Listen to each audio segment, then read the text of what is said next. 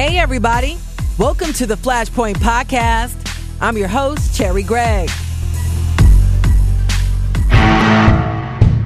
We're walking you through the flames. This week, the debate focuses on cancel culture. It's an immediate blind attack and condemnation without people really looking at all the issues. It's when a politician, celebrity, or average Joe does something that clashes with today's moral values American mobs call for their jobs. They're people who are defiant, people who admit they're wrong. Be careful what you ask for because you just might get it. What led to zero tolerance and what can be done to deal with the backlash. His sister died of an opioid overdose, and he let everyone know at her funeral. Somebody keep using and abusing drugs, outcome of it is death. A Northeast Philadelphia man's effort to push back against Percocet culture in urban communities.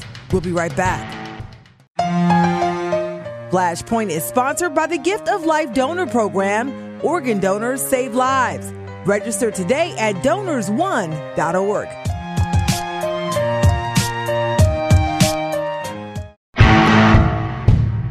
Welcome back to the Flashpoint Podcast. I'm Cherri Gregg. The focus is the harsh and swift judgments in response to any actions past or present that are viewed as racist, sexist, anti Semitic, homophobic, or worse. Today, mere accusations could have a social media mob calling for your job.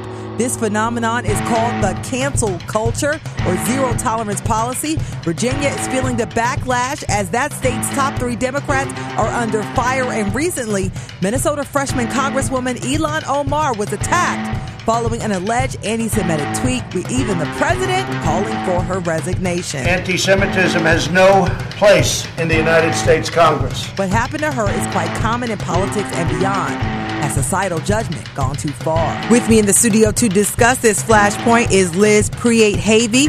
She's the Montgomery County GOP committee chairwoman. She's also an attorney at Dilworth Paxson. We also have in studio Michael Coard. He's an attorney and activist here in Philadelphia. And finally, on the phone, we have Rick Barton. He's a Princeton University professor who wrote an op-ed entitled as America battles over race, sex, and politics, how can citizens find forgiveness? Everybody, welcome to Flashpoint. Thank you. Thank, Thank you. you for having us. We've had example after example of individuals being so called canceled. How have we come to this point, Professor? It's a mess.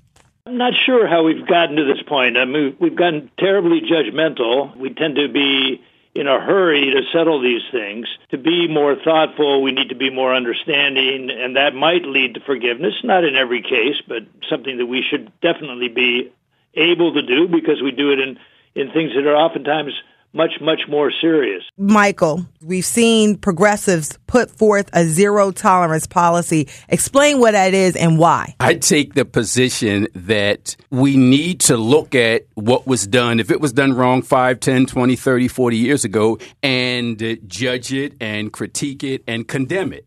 But to cancel it is a whole different thing. We shouldn't cancel anybody completely for what they've done in the past we should condemn them but not cancel. Look at somebody like Albert Einstein. Mm. Albert Einstein early on in his career was a racist. Some of the stuff that he said about Asians and Indians would make your skin crawl. Malcolm X was a pimp. So you can imagine what he did to women. So, do we completely cancel Albert Einstein? Do we cancel Malcolm X? No, we condemn them for the wrong that they did and we grow from it. Liz, we had Republicans have never really taken the zero tolerance uh, policy. What's your position on this? I think that this country was built on freedom. I think if you went down uh, the, the aisles of a supermarket and every country had a brand, the Americans would be freedom. And that means that we have the ability to talk about issues mm. and we come to better solutions talking about issues. So I think actually all three of us on this panel are going to agree that we don't want to stop talking about issues. And the, the concern that I have with the cancel culture is it is stopping the dialogue. It's an immediate blind uh, attack and con- condemnation without people really looking at all the issues. Don't just make the condemnation and then not have the discussion. Yeah. Because innocent people are being hurt. And what I see is and and we and we saw it's almost like a public flogging in a way. Uh, and there, if, if people violate some moral code and some, and the moral code seems to be shifting, then all of a sudden you lose everything. Professor, you've kind of laid out some of the responses that we've seen and the evolution of responses that we've seen. Could you talk about that? And obviously, there are people who who are defiant. There are people who uh, admit they're wrong and and really uh, seek forgiveness. Um, there are people who issue preemptive apologies. Some just bully on, doubling down and, and using their glass bul- pulpits to cast the first stone. So we've, we, whatever course, there, there's probably a bit too much righteousness and division, is my argument. And part of what I try to do is to offer four really simple tests. The first one is what is the person's current state of mind? Are, are they? Are, is this a continuing thought process, or, or did they leave it some time ago? And the second is the apology sincere? Is there any contrition, any remorse? These are good qualities in my mind. The third is the person capable and willing to make further amends and or or on the issues that were raised by his or her actions. And the fourth is if the person w- was to leave office or the job doesn't make anything better. So it doesn't treat if you just ask those questions they're not all going to come out the same we're not going to we're not going to be uh, yeah. an all forgiving nation but uh, but I do feel that our criminal justice system, for example, has gradations all over the place. Shouldn't our social media measurements at least be as merciful as our criminal justice system, which, yeah, is, which yeah. has plenty of work to do. And I want to jump in there because we are in a t- at a time where a lot of people are coming home from prison and we're saying give folks a second chance. Michael, I mean, are mm-hmm. there some violations that are less tolerable than others mm-hmm. and that people should be canceled for? If we find out somebody committed a crime years ago, then obviously that person has to be penalized for that crime. But if somebody said something years ago, then we can't give that person a death penalty. Might get that person a citation like jaywalking, but certainly not going to get that person a death penalty. One of the things I do want to make clear though is that I'm glad that we're having this discussion. Why? Because you look at the past, if a woman alleged that she had been sexually assaulted, nobody would take it seriously. If a black person says a cop beat me up and framed me, nobody would take it seriously. But now we're beginning to see that these things are happening and have happened. So the people have been muffled in the past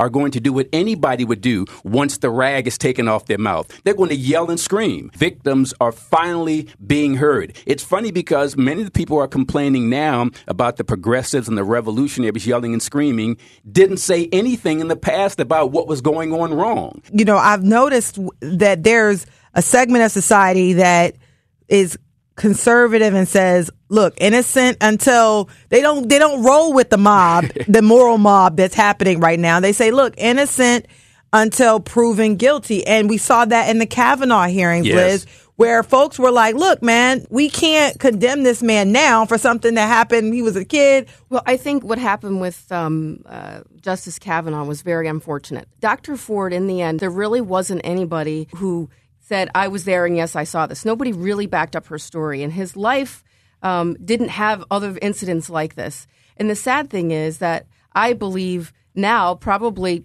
less than half, but, but a huge portion of America thinks the guy's a rapist. And I think that's unfair, and he'll have to live with that for the rest of his life.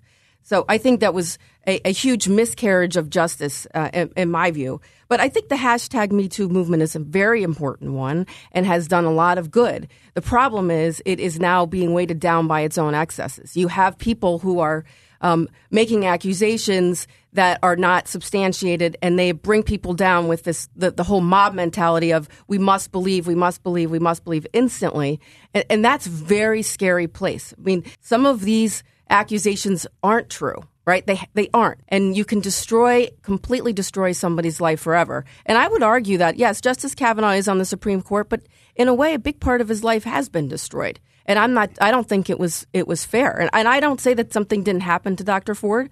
I think something probably did. I don't think he did it. Let's say that somebody lied about this man, by them lying on them, assuming that they did, by them lying on him, that means he doesn't get the job as a member of the United States Supreme Court. But he got it, yeah. But but even if he didn't get it, my point is that that's not a loss. Most of us don't become Supreme Court justices. I'm talking about people who are victimized and thrown in jail because a cop lied. I'm talking about women who have been sexually assaulted and nobody believes them, and now they're quote unquote blackballed and they can't get a job at any firm. So it seems to me we have to ask ourselves, who's the real victim here? A woman raped that nobody believes, a black man assaulted that nobody believes, or a white guy who didn't get a judge a job as a Supreme Court justice. In any movement, the pendulum is usually one way too far, and that's why the movement occurs, and that's why the momentum builds. And then in response to that, sometimes the momentum overtakes and it goes all the way to the other side. So how do we bring the pendulum back to a, a, a modicum of fairness, Professor? How do we bring it back? Anything that's new, at some point there's a balancing or an equilibrium. And we have to expect that. But a big part of it is this initial stage that we're going through and making sure that we are not dismissive of these, of, of some very awful things that have happened in our history or are still happening today or that people are taking for granted. And I would say of all the op ed pieces that I've written over the years, this one has actually produced the most uh, dynamic dialogue, and I've and I've and I've read other people's columns that were similar. They where they offered different tests, and I saw one response that I liked a lot, which really comes close to what Michael and and Liz have been saying as well, which is the person said, shouldn't our three measures be uh, whether something is criminal, offensive, or stupid? And and, they, they, and the writer yeah. then went on to say, stupid happens to all of us. Offensive uh, we probably also stepped across that line. Hopefully not as often. And criminal, okay, now now you're entering entering a, a whole other category. So my my sense is that the that if we have the conversation, and if we listen to what other people are saying, and we try to figure out what is it that we're trying to trying to accomplish here. If our purpose is to reduce racism, to cut down on sexual abuse, to not have gender discrimination. What are we doing in that regard, and how is this conversation advancing that? Yeah, and I want to say, because I mean, and this is a great transition because you know we all know what what's been going on in Virginia. Mm-hmm. There's literally backlash to zero tolerance happening right now. You have the governor Ralph Northam, the Attorney General Mark Herring, both admitted to blackface. Mm-hmm. Okay, you got Lieutenant Governor Justin Fairfax denying allegations of sexual misconduct. It's like everybody has a skeleton and it's all bubbling out the closet right now. You know, but I would take the lieutenant governor out of that. I, and I the agree. and the reason is because he's just been accused with no evidence to back it up. There might be some later, but right now we don't know.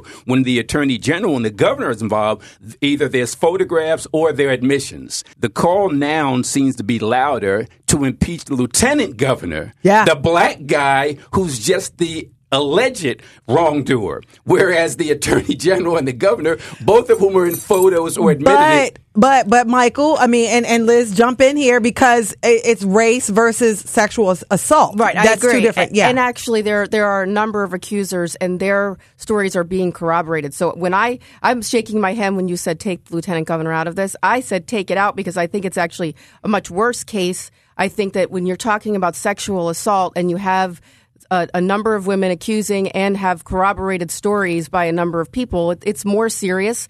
Now we had I Kavanaugh. We, we, had more than one woman against Kavanaugh. well, there was, but but but okay. I, I, mean, there was no corroboration of any of those stories. And in the still end, there is wasn't. not against the lieutenant governor. I apologize. Well, I just read it. I just read in the paper this morning that there was. There's but several the same thing women. you're saying with, about the lieutenant governor applies even more to Kavanaugh. But you seem to give Kavanaugh a pass. I'm not giving Kavanaugh a pass, but I we actually listened to um, him testify for hours and Dr. Ford testify for hours, and we watched um, the fallout afterwards and the investigations afterwards. And no and, testimony against Lieutenant Governor. Not right, but, but, it, but, issue, but, but it, it has on, to happen. the Lieutenant Governor is is he it, does he deserve an investigation? And yes, I think so. Uh, because it is it is a, a, a charge of criminality, then he deserve, he definitely deserves an investigation. I mean, that's yeah. that's what we would expect of our criminal justice system. If we look at anti-Semitism, racism, sexual mis, you know, misconduct, should they be treated differently? How so? Because with the cancel culture, it's like any, all of them are being swatted in the same boat. It should be different. It should be different. And I think all of us on this panel will say that people who have com- committed a criminal act or have been accused of a criminal act need to have um, a, a, be on a different track. And certainly, everybody needs due process. Those that have been accused of uh, sexual assault, or uh, again, like our lieutenant governor in Virginia, that needs to be looked at with different eyes. That needs to be looked at by the law enforcement community as well as as the public to make their own judgments. But the law enforcement community should come in and, and give that a real a real uh, investigation and due process. I, I think what we what we have to do in this country is take a deep breath yeah. When these accusations come out, people go straight to Twitter. They say, you know, they demand that people be removed from Twitter. They call everything hate speech, or they call way too much things hate speech. I'm worried about our rights to, to freedom of speech. I, I really am. I, I, sat in a debate with a, con, a, constitutional scholar who said we need to get rid of the the uh, free speech because there's too much hate speech allowed. And and that is a huge slippery slope. We should allow people to talk and then we should then say here's the problem with what you're saying and have a discussion about with what you know what you're saying is offensive to me and let me tell you why. Yeah. And, yeah. And sometimes people are offended by things that I don't think they should be offended by, or I'm offended by something that they don't think I should be offended by, right? I mean, I hear from re- Republicans all the time. I just heard it yesterday. I was in a meeting where people are saying, God, those hate has no home here signs are so offensive to me. I feel like people are screaming at me that they hate me all the time and that I'm a hater and that I'm a racist and I'm a bigot. Yet people with the signs on their homes feel very strongly that they need to show President Trump that they don't like him. Yeah. Um, it, it, it, and we've had this discussion on, on all sorts of issues. So my, my hope is that people yeah. become less uh, race to judge. No, stop the mob mentality. Take a deep breath. Yeah. Have a discussion and and on Twitter and on social media, make it a respectful discussion. I think what what kind of has left in the past couple years, and and I'm going to shift a little bit, has been the benefit of the doubt. And my question now is this whole idea of you must quit. That's the only um, result is res- resignation, is stepping down. Clearly, somebody like the governor of Virginia, we ought to condemn him. But let's say today he supported equal pay for women Let's say today yeah. he supported affirmative action for black folks. Do we say now we throw him out? And even progressives and revolutionaries like me, okay, we get rid of him. We get rid of the lieutenant governor. We get rid of the attorney general. And who's in there? Some reactionary who thinks like a 1960s bigot. So be careful what you ask for because you just might get it. Jump in. I, I heard you. I want to say one thing really yeah. quickly. What concerns me about that statement is you're right. There is a concern in Virginia that all of these Democrats lose and a Republican wins. But the Republican doesn't have to be what you're describing as a racist bigot or anything like that. That that kind of talk to me is is not not leading to a you know a, a, the, the proper discussions that we should be having. So what if those people were in office that you're talking about in Virginia were Republicans? Wouldn't would you be reacting differently? I've, so that that's a concern of mine. We shouldn't be looking at these issues of okay, that's a Democrat, so it's okay. Oh, that's a Republican, it's not okay. It, those should be completely wiped away. We should be looking at the action that they're being accused of taking that's offensive or criminal in and of itself and having that discussion. Because of the divide that we currently are experiencing, people are sort of taking all Republicans and putting them in one boat, taking all Democrats, putting them in di- different boat. That's part of the divide. And I think one of the reasons, I know one of the reasons why people are doing that is they're looking at the leader of the Republican Party. And if you look at the leader of the Republican Party, that's obviously the president of the United States. Yeah. So we see and hear what he does. But getting back to the point that um, Liz just made, I agree with her. And that's why I even said, in regard to the governor who happens yeah, to be a Democrat. Yeah. If he were today a Republican talking about equal pay for women, if he were today talking yeah, about yeah, representative action, I support him completely. And, and, Professor, I know you were trying to get in here. I wanted to open it up for you. Yeah, in particular with political figures, more so than business or or entertainment or or sports figures. Almost all of them have a, an element of controversy around them. Yeah. Why is that? Because even the most successful ones oftentimes only got 54% of the vote or 51% of the vote or 60% of the vote. And that meant that a whole heck of a lot of people Did not were like already them. on record as opposing them. So, uh, one of the dangers that we have in these conversations is that the minute that a controversy flares up, we basically say, "Oh, this is this is way too controversial, and for the good of the family, we have to we have to get rid of the controversy." And it's like, no, it was going to be controversial to begin with because Yeah. these are political figures and these are political events, and in America, there will always be somebody, and usually fairly large numbers, opposing you. One quick thing I want to shove in here. Should it be treated differently if you did something 30 years ago versus today? Yes. I Yes, I think societal believe so. norms were different then. Yeah, the rules have switched, The right? rules have switched in, in, in, in, in a lot of ways that are better. Um, so, but I think, yeah, 30 years ago, people were making mistakes because they didn't know, they didn't know any better. yeah. right? Yeah. And very quickly, my position is that no, because when I fight to avenge my enslaved ancestors, when we talk about George Washington, Yeah, Thomas yeah. Jefferson enslaving black people, many of the folks who come to the defense say that they were men of their times. Well, slavery has always been wrong. If you don't want to be a slave today, you didn't want to be a slave Yeah, then. yeah. So I think that we don't look at it and say, okay, if it's old, we don't take it as seriously. But I think we do a con- we look at what the person has done since that time. Yeah, Five like the years, professor. ten years, Yep, twenty five yep, yep. years. Because this is Flashpoint, we do need to wrap this up. Is there a rule of thumb we should use when judging our fellow men and women for indiscretions to determine their futures? Well, just remember that even God waits till the judgment day. So our our commitment as people in a democratic society is to be thoughtful, to seek a better understanding, to listen to others, and try to figure out what we're trying to what we're trying to accomplish. All right. Very quickly, as an attorney, I'll say this. Even in society, we have to give people the presumption of innocence and require the accuser to have the burden of proof. Last word, Liz. I believe we need to give people due process and we need to listen to people. We can't scream and shut down their voices. All right. So I want to say thank you to Liz Preate Havey. Thank you to Michael Coard. And thank you to Rick Barton for being on Flashpoint and talking about this issue in the news. Thank you.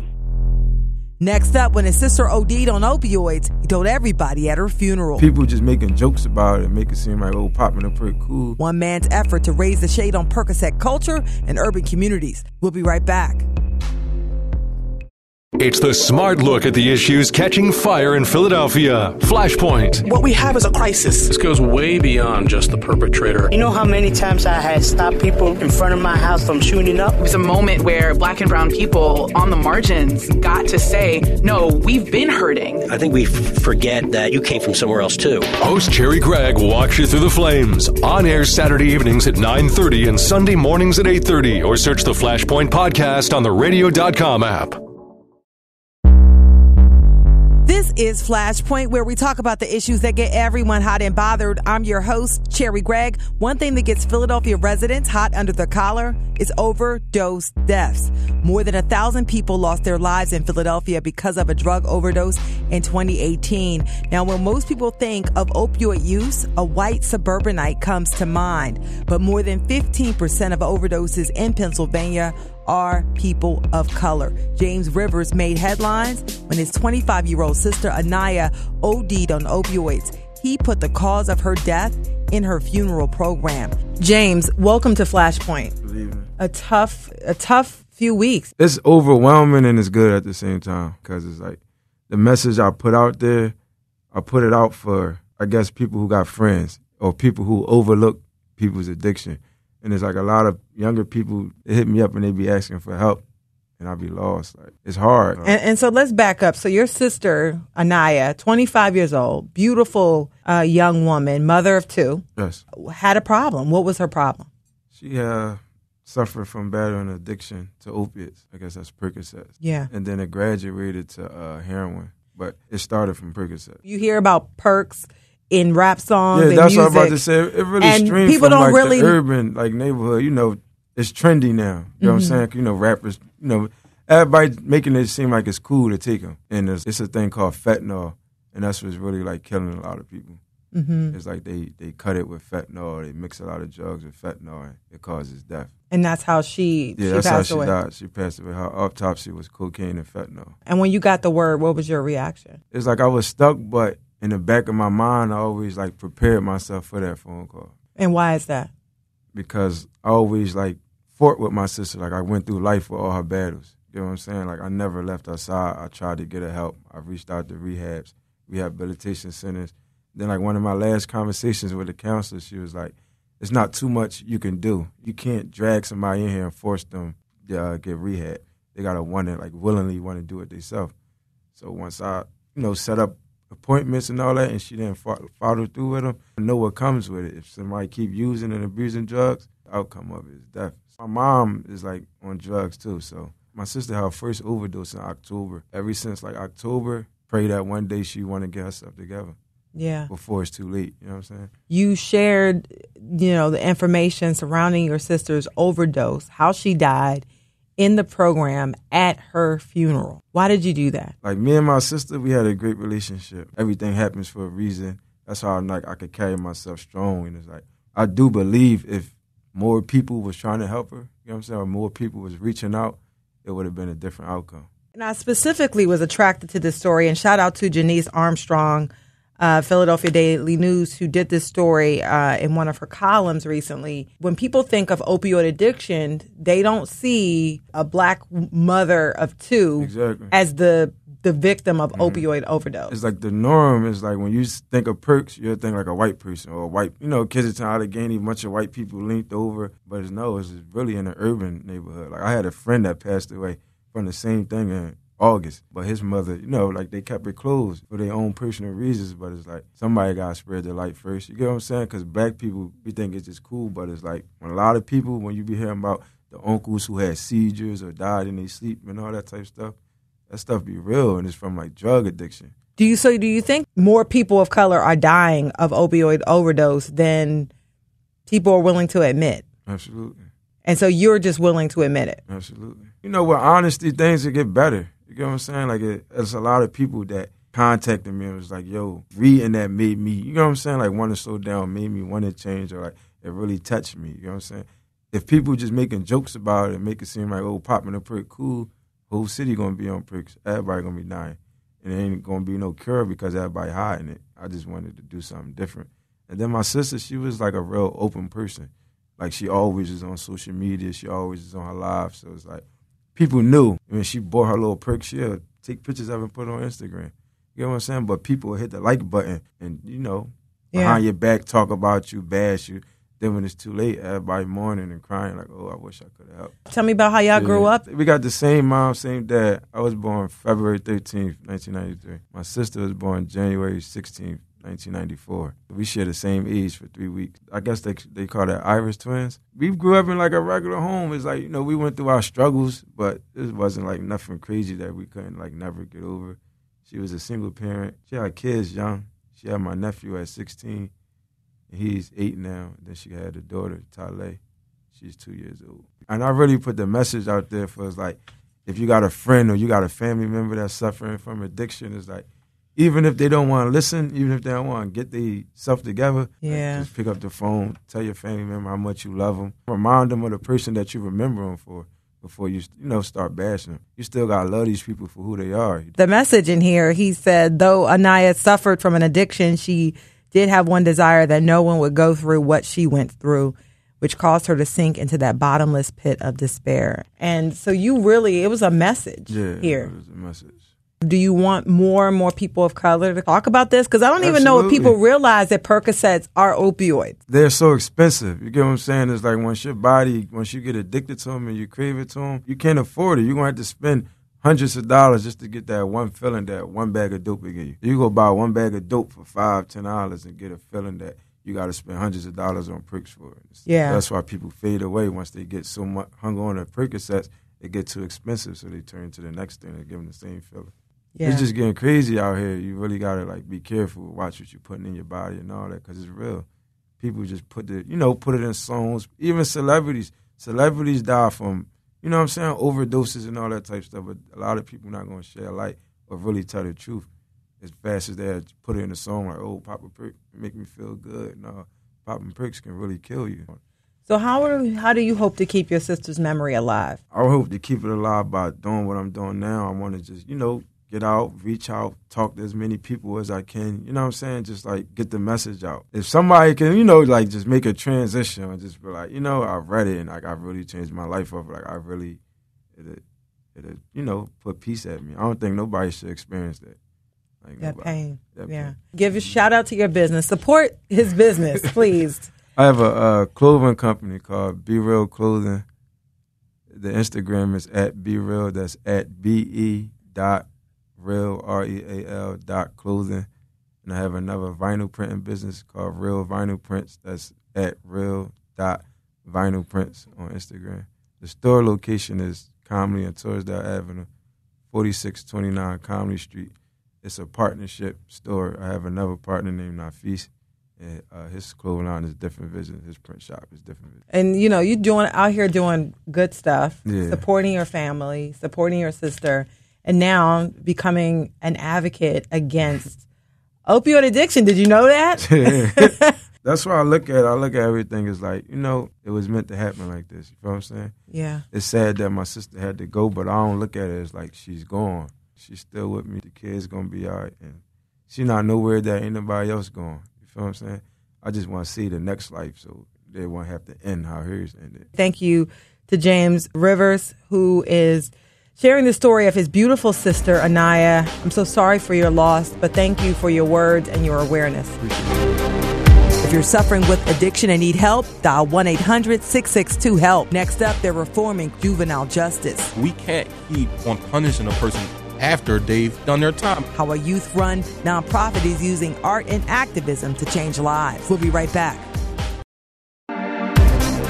This is Flashpoint, and I'm Cherri Gregg. We here at KYW are all about community.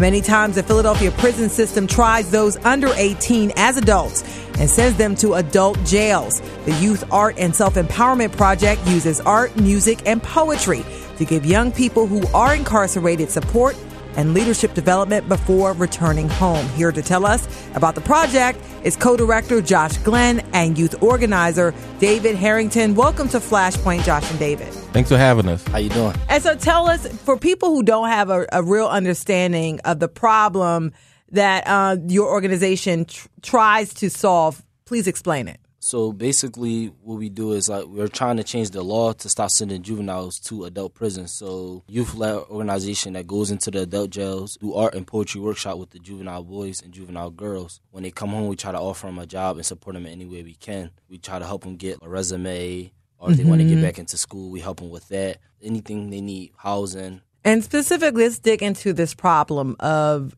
you, you- basically kids being put in adult jail and what that means for that young person. So that's exactly what it is. It's children being charged as adult and held in adult prisons pre-trial, so they're not even convicted of a crime.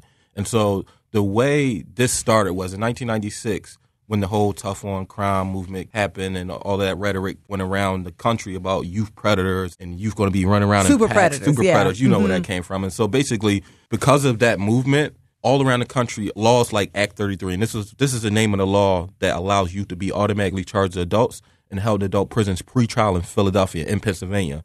And so before 1996, young people couldn't be automatically charged as adults. They would start off in juvenile court, and if the case was serious enough, the DA would have to petition to get them charged as an adult. So in 96, they reversed the process. And so now, for anything that can be considered a violent crime, young people are automatically charged as adults, and they're held in adult prisons pre-trial. At the age of 16, I was locked up, charged as adult, held in adult prison pre-trial for 18 months, and then my case is dismissed. $2,000 bail. During that time, we were segregated from the whole jail. You can't really do anything in the jail because it's an adult prison. Do have two blocks for young people during the time I was there. There are only two blocks.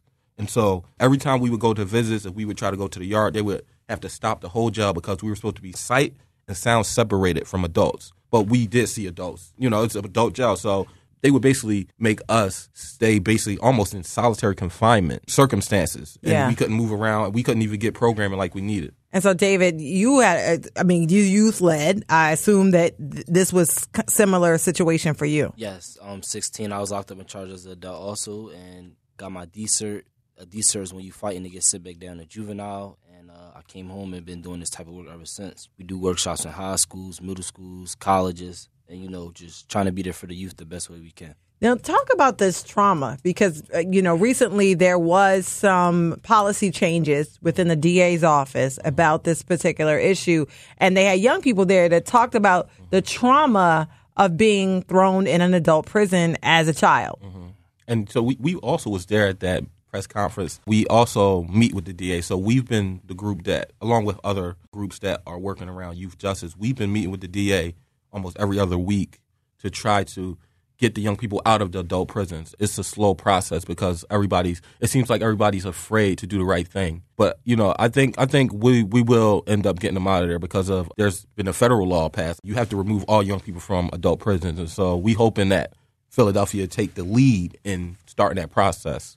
Yeah. How does um you know, you 16 years old, you supposed to be in school every day. That's what I don't know that 10th, 11th grade, whatever. So what is education like in the adult jail? So you can be like 17, you like in 11th grade, but you'll be learning ninth grade work work that you already learned. So it's like when you come home, you know, you'll you kind of be lost on like schoolwork. Trigonometry or They calc. don't, they don't give you all that. They you don't don't, give you you don't learn that. that. You learn basic stuff. Stuff. You learn ninth Ninth- grade ninth level grade work. work. And that happened when I was there. First of all, we were there different times. I was there. First of all, I'm one of the co-founders of the organization too. You got out and you was like, this is Yeah. this is BS. I mean, to get to get a little bit deeper into my story, my attorney actually after the 18th month, my attorney came in and said, "Look, you're going to lose." He said, "Look, they're offering you time served. You can get out today if you take this deal." And so I didn't do the I didn't do what they said I did. So I didn't want to take the deal, and I sat there and contemplated. But then I was like, you know what? I'm not going to take a deal for something I didn't do. And I said, you know what? Let's go in there. I don't care if I lose. We went in the courtroom. They said this kid been here for 18 months. Y'all have any evidence. Y'all never presented no evidence, and they threw the case out right then and there. And so that's what really sparked my head and made me think. And I'm I'm sitting right next to my counsel that just told me to take a deal in the back. And then I talked to my parents. They was like, "Oh, they said that you were gonna get out anyway.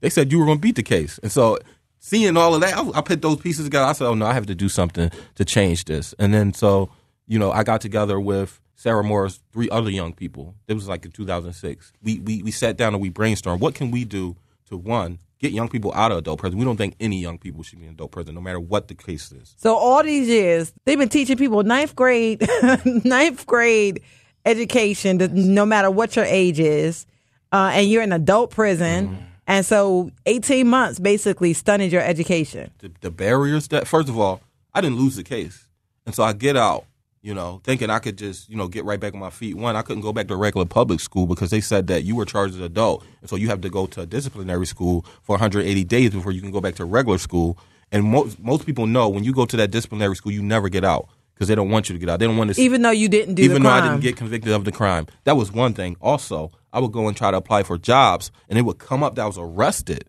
and they would deny me because it comes up. No matter if you, you win or And lose, you didn't do it. That didn't do it. No matter if look if you win or lose, it still comes up, and so you have to get an expungement to get off your record. And so That's it, more it- money. It took a while for me to get right, and the thing is, without the support of people from the, the nonprofit uh, sector, like just connecting with people when I got Yeah, out. I don't know what would have happened. And so your life has basically been changed now. You got out and you had that support. And what has it done for you? I like doing the work that I do, you know, just trying to be there for the youth, getting the population down inside the adult jails for the juveniles. Actually, the times that he was there, it was like over 150 kids there. Yeah. Now, right now, it's, it's about like 12, 12 kids there. So us like going into the adult jails and seeing the progress that we're making is a, a beautiful thing. Because there's hope. Yes. We want these young people to know that it's an organization out here that's there for them and that care for them.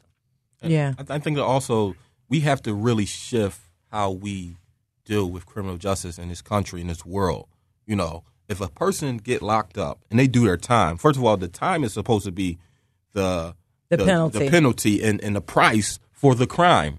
And so we can't keep on punishing a person after they've done their time and they've they've paid their debt. And I think that that's the real issue we have here. But also, there's a scarlet letter on your name when you get out, no matter what. And, and and you can't come back into your community, and you don't have anywhere to go to get what you need. And so, for that to happen to young people, we, we just couldn't allow that. We just couldn't. It's sit like back. it clips you down before you even get a chance to grow up. It- it's a lot of trauma. It's a lot of trauma, and and nobody's getting healed. yeah. Everybody's in pain. Yeah. Everybody's scared, and, Yeah. and, and, and everybody's disconnecting. So you guys do a lot. Bailouts. You know- give me the laundry list of things y'all got coming up and what Uh, y'all doing. the Eagle Care Summit. So basically, that's like a free full day conference designed to bring Philadelphia nonprofits together with a focus on the capacity building. And the goal is to make our community stronger by providing local nonprofit staff with tools, information, resources, and connections they need to perform at their highest levels. So that's hosted by the Eagles. Go to the Eagles Players Coalition website or Google it, then you can get all the information about the CARE Summit. Yeah. We're also supposed to be launching our participatory defense hub. So we're actually we're going to launch the first youth hub in the country the second week of March. YASproject.com. So I want to say thank you so much to Josh Glenn and thank you so much to David Harrington for coming on Flashpoint and talking about this issue in the news. And I wish you both luck in reforming these laws and policies surrounding youth and criminal justice. Thank you Thank so you. much. That's it for the Flashpoint podcast. I hope you enjoyed this exclusive content. Follow us on Twitter. Our handle is Flashpoint Show. You can also follow me at Cherri Gregg. You can subscribe to the Flashpoint podcast for exclusive content using the radio.com app, Apple Podcast app, or other platforms. Simply search Flashpoint KW. If there's an issue that makes you hot under the collar, let us know and we'll walk you through the flames. The Swiss psychologist Carl Jung once said, We cannot change anything unless we accept it. Condemnation does not liberate, it oppresses. I'm your host, Cherri Gregg. Until next week, thanks for listening.